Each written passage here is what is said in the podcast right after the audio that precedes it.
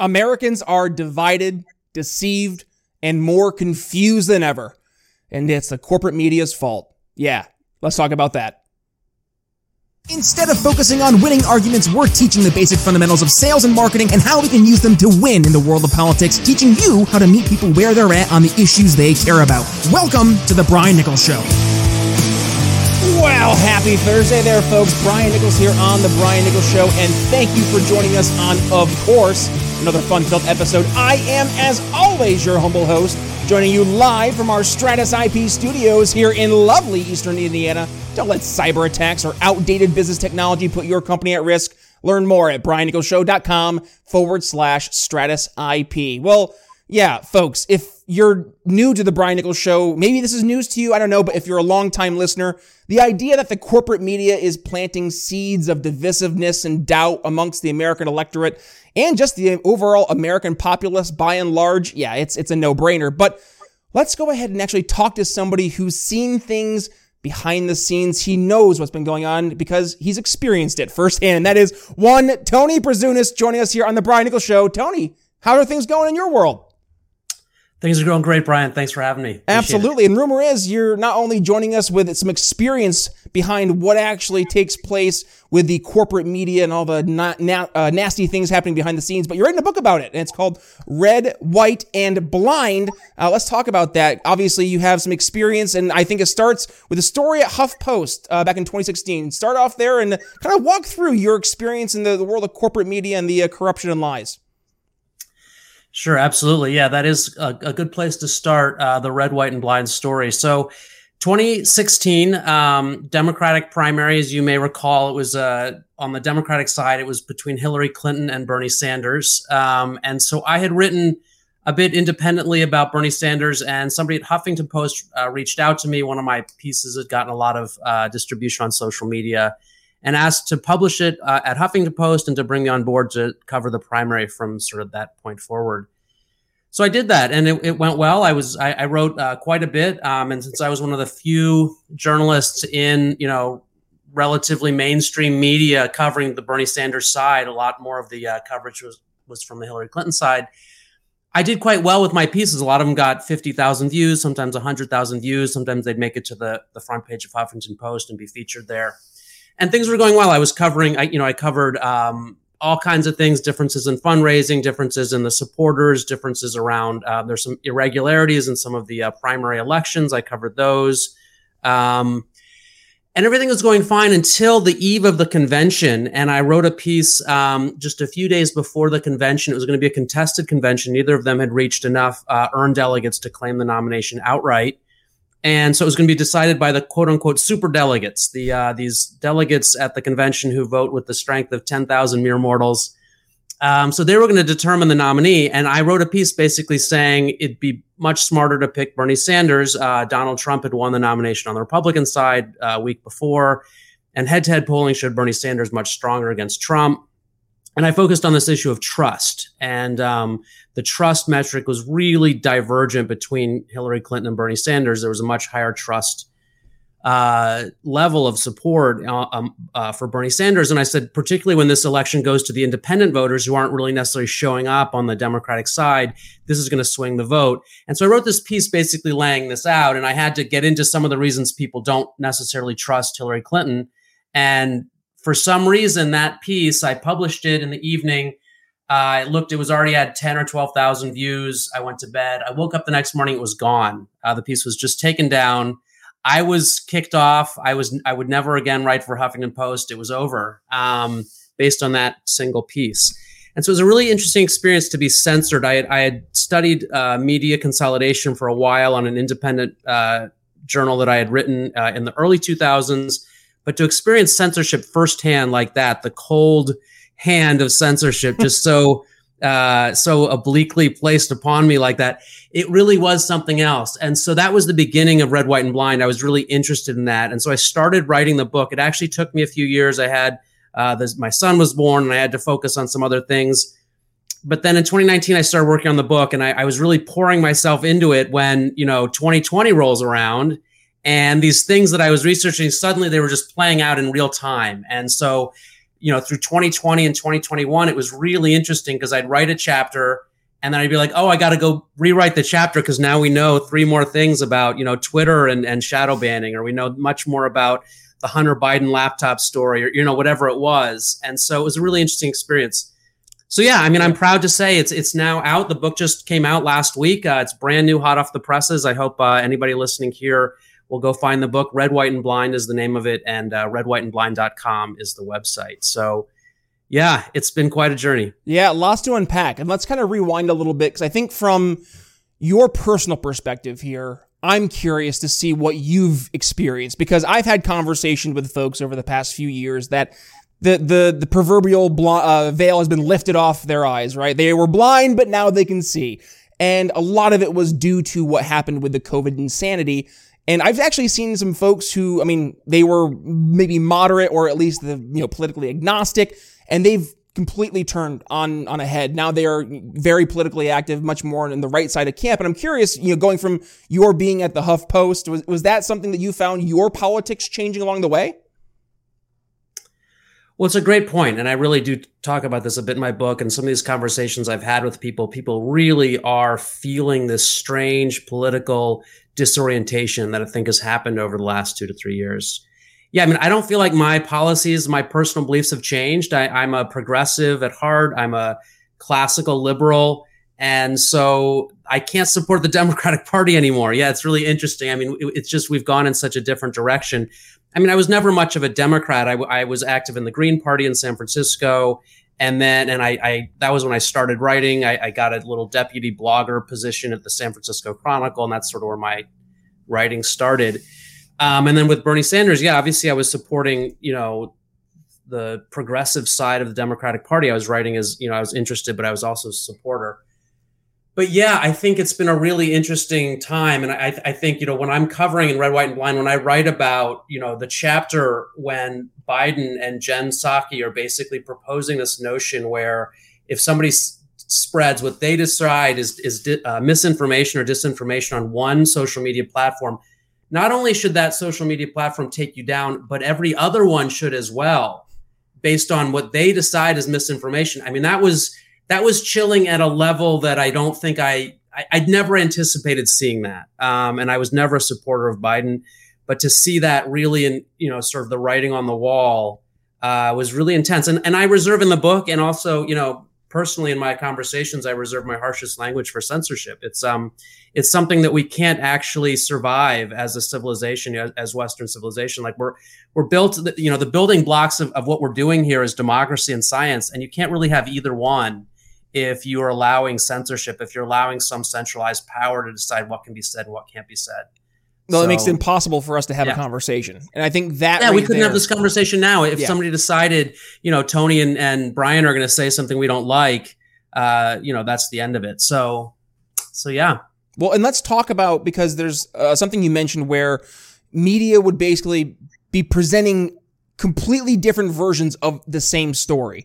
And I would like to see, me. do you have some examples of that where we could be like, oh, that makes sense? Sure. And I'd love to read a little passage from the book here yeah, in a minute. Um, and I really do that because I, I, I want I don't want red, white, and blind. When I was writing this book, as I said, I came I come from sort of the progressive left, but mm-hmm. as I was writing the book, I actually found myself shifting because I was finding more actually more censorship and more like when I was reading Zach Vorhies' book, The Google Leaks, and I was studying the Twitter, you know, the early stuff from on Twitter. Now we have the Twitter files, which is, you know, brought it to a whole new level. I, I was shifting my views and I was seeing more of that going against the right. So I wrote the book really because I really not to be the Democrat or the Republican criticism of, of, the media, but really to be a nonpartisan look at the media. And, and the idea of red, white, and blind is that we're all in this place of deception. We're all deceived to some extent by the corporate media and by the deliberate manipulation of the news narratives that it, it, it affects us all and it's very sophisticated we can't sit here and say I, am I'm, I'm Tony Brasunas. I'm a smart guy. I've been writing about this. It doesn't affect me. No, it affects us all. It's very sophisticated. It's been going on for hundred years since the the beginning of propaganda with uh, Edward Bernays in the 1920s and things like that. So it's been going on a long, long time. So so yeah, I mean, I, I my experiences have been uh, led me to write this book in a way that's nonpartisan. And so I start the book with Jeffrey Epstein, and we'll, we can get into mm. that here. It'll be a passage I'll read. And then I talk about the the coronavirus and the origin of the coronavirus, I think these issues are nonpartisan at this point. Like, why were these issues censored? Why why were we not allowed to know about Jeffrey Epstein for 20 years or, or ask about where the coronavirus came from for two years? When it would have been really, really helpful to know that. it would have been very, very helpful to have known that it had come out of a lab. We know now with probably 97% certainty it came out of the lab. So, um, so yeah, those are issues that are that are uh, really um, I think, demonstrative of what's going on with the media, that it's not a partisan issue. There are some issues that are partisan, you know, and I talk a little bit about some of the stuff that I, I, I found leading into the 2020 election with the censorship of uh, the Hunter Biden laptop story and the censorship around, um, or the propaganda around the bounties that supposedly Russians were paying to Afghanistan and, and you know, all that stuff. And it turned out that story was completely made up and was basically just uh, meant to disparage uh, the candidacy of Donald Trump. And so that was very interesting to uncover some of that. So um, you asked for specific examples. Do you want me to, to pull out a few examples Rock from the book roll. or something? Let's do it. Okay, well, I mean, yeah, I mean, the Russian bounties that one's that one's great. I think it's it's almost been swept under the rug at this point because there was January sixth and all these other things that have happened. But it was a really interesting story. It was it was just leading into the 2020 election. And there was this story in the New York Times, unsourced intelligence agents, you know, basically said that we have reason to believe, you know, there's no proof, there's no evidence that, um, you know, Russia and Vladimir Putin has paid all this money to uh, the Afghan, you know, the Afghan Taliban resistance to basically kill Americans. And that because, and there was, it was sort of just laying it at the feet of Donald Trump and saying, because Trump has been too soft on Russia, for which there was very little evidence because Trump actually was, you know, had had some uh, policies about Russia in Europe that were pretty strong. Um, but that that because of that that that's why Americans were dying, and there are all these cases of like supposedly Afghanis launching these Russian weapons, killing Americans, and and then you know it's really interesting because the New York Times would put it out. And then uh, the Washington Post would write a similar story the next day. And then the rest of the corporate media newspapers would write the same story a day later, two days later. And so not only is that, and then it turned out to be totally false. It was there was no evidence of that. Russia hadn't sold weapons to Afghanistan, and and the whole story was kind of ridiculous because Afghani like they don't need any extra reason to want to get Americans out of their country. I mean, it's like we're the American military is an invader in their country. Those people would want the Americans to get out. They don't need Russian to tell them, hey, like you know, shoot those Americans. Like, no, imagine if you had a foreign force, you know, like down the street from right. you and they were, you know, taking over your town. And, you know, if you were, a, a you know, a reasonable person, you'd want to get them out of your country because they're, you know, not, don't belong here. So, it was a ridiculous story, but it was demonstrative also of something I talk about in the book, which is um, nefarious bias. I decipher in the book three different types of bias because everybody's biased. You know, I'm biased, you're biased. We all have bias. And now, a word from our sponsors. In the world of wine, there are so many choices, and that's why Blood of Tyrants Wine has tyrants losing their heads. Whether you're looking for a new go to at home or want to impress your friends at a party, Blood of Tyrants Wine has you covered. And if you're trying to get rid of some pesky tyrants in your life, well, we've got that covered too. Head to BrianNicholsShow.com forward slash wine and get $5 off your order. One more time, BrianNicholsShow.com forward slash wine. Free men don't ask permission, so take a sip. You'll be glad you did.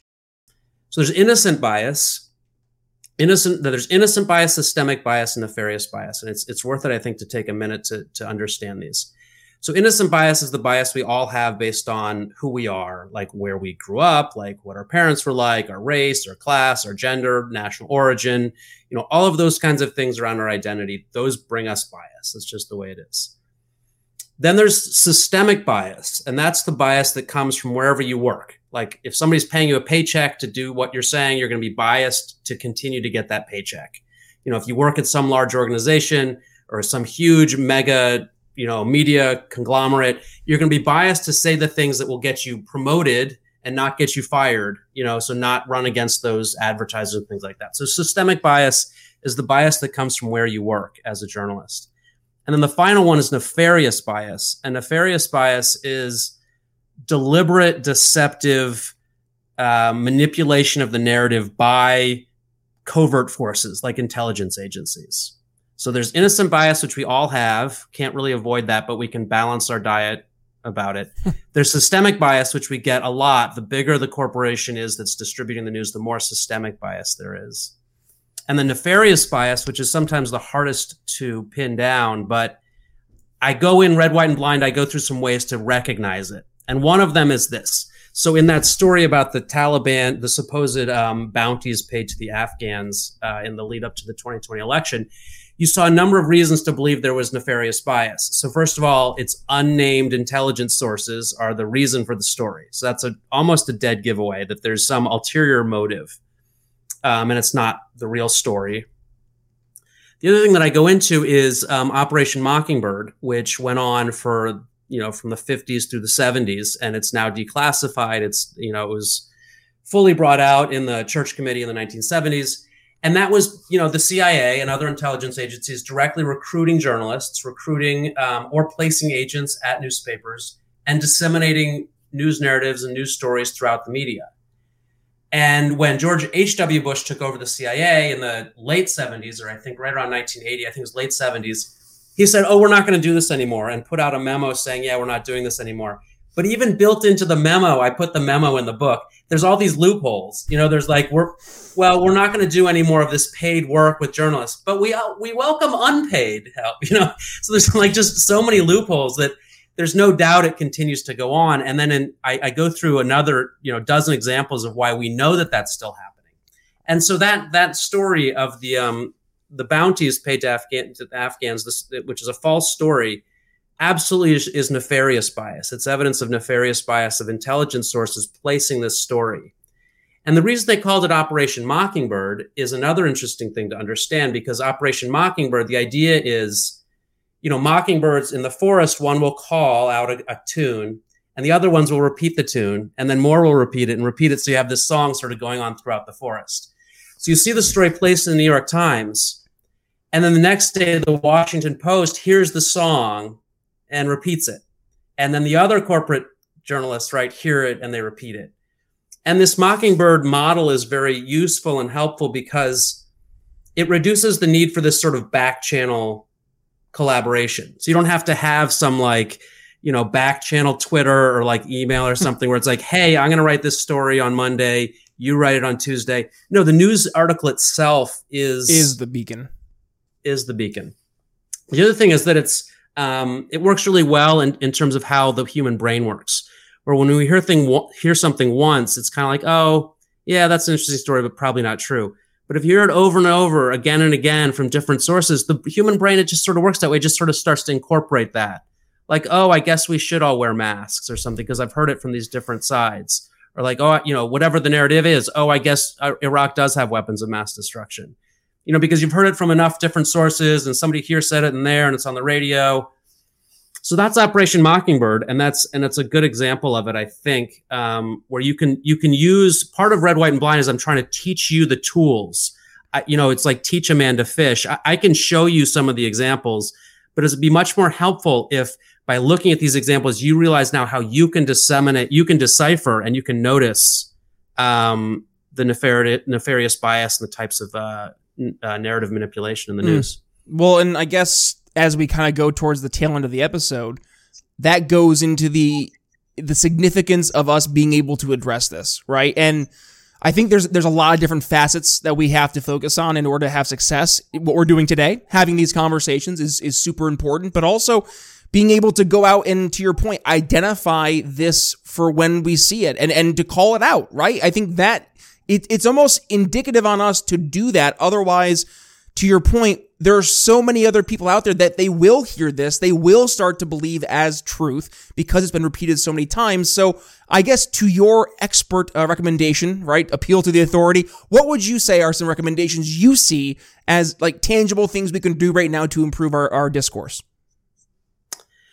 Yeah, absolutely. So the main thing I propose is a balanced media diet. Hmm. Um, mm and I, I, have a whole chapter about that. And I have a website I'm building called balancedmediadiet.com. So in addition to redwhiteandblind.com, if you go to balancedmediadiet.com, I'm setting that up to be a so right now there's there's the diet I recommend. I've reviewed hundreds of sources and I put together a diet where you can either spend 30 minutes a day or 60 minutes a day or 120 minutes a day if you want to really go in there. But you know, for 30 minutes a day, there's about 13 sources I recommend and you do two different sources each day of the week.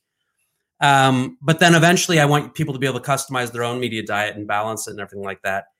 what I really talk about in the book, what I really try to get to, the first two thirds of the book is basically here's how bad the problem is. So I do, I talk about January 6th and I talk about the COVID stuff. I talk about Epstein. I talk about all the different ways. And then I talk about social media and like fact checkers that don't check facts and astroturf independent media that pretends to be independent, but it isn't. But then the second, the last third of the book, I really want to give people a positive spin because I'm actually very optimistic. I see that we're actually moving into a new enlightenment a time in which, like the original Enlightenment, where where the top down distribution of information is starting to crumble away, and we're beginning to have more conversations like this, and it's already been going on for ten years. I think a, a big part of the last 10 years has been this like screaming about disinformation when really the screaming is about other information you know that's not coming from the mainstream media and that's going to continue and that's the new enlightenment so as part of that what i really recommend people develop is what i call media consciousness and it's not this like crazy state we have to get into. It's just the idea that when you hear a news report, you hear a news source, you don't just listen to what it's saying, you think about who's saying it and why they're saying it and what they want you to feel, what they want you to think about, and what they want you not to think about. That kind of media consciousness will develop our own mind to be able to decipher the different types of bias. Because ultimately we do need to know what's going on in the world. We can't just opt out. Like these narratives are they're affecting our life. You can pretend oh i don't want to i don't i just unplug the news. Well it's you're still going to get it from your friends. You're still going to get it from your family. So media consciousness and a balanced media diet um, and i think we're moving into a better world where we're going to be able to have like this conversation we're having now these conversations are happening more and more and more all over the world and um, I think it's a time of we're moving into a time of apocalypse in the in the good sense of the word, where there's an unveiling. Yep. You know, the apocalypse is an unveiling of things. We're learning about things. We're learning about you know Jeffrey Epstein. We're learning about the Twitter files. You know, each I think each couple each couple of months there's going to be more of this stuff coming out. And um, I had an early reader of my book, uh, and she she was one of my beta readers before it came out, and she emailed me and she's like, you know when the Twitter files came out, a lot of people were really stunned. She's like, but I read your book. And so like, I didn't, I wasn't surprised at all. You kind of laid out all the reasons this was already going on. And it's true. I almost feel like my book predicted that because I went into what was going on at Twitter and Facebook right. and Google. And you look at that and it's like, it's not, that wasn't that hard to guess. Um, that all that stuff was going on. Although actually some of the stuff that's come out in the Twitter files is worse than, than even I would have guessed. Well, that's scary. Jeez. Uh, well, how about this as we go towards uh, final thoughts for today? I'll start things off. I think this speaks to why we do what we do here at the Brian Nichols Show, and we take we take things a little bit differently here in terms of we approach things through the lens of sales and marketing, and how do we help set narratives, right? But to your point, have to acknowledge that there are other people out there who are in fact setting narratives on their own, and Again, to your point, unfortunately, some of those folks are in fact nefarious actors. So it's important and incumbent on us to go out and be the ones trying to help wake people up, set new narratives, and hopefully start new conversations. That's my final thought for the uh, the day. Tony, what do you have for us for uh, your final thought as we wrap things up?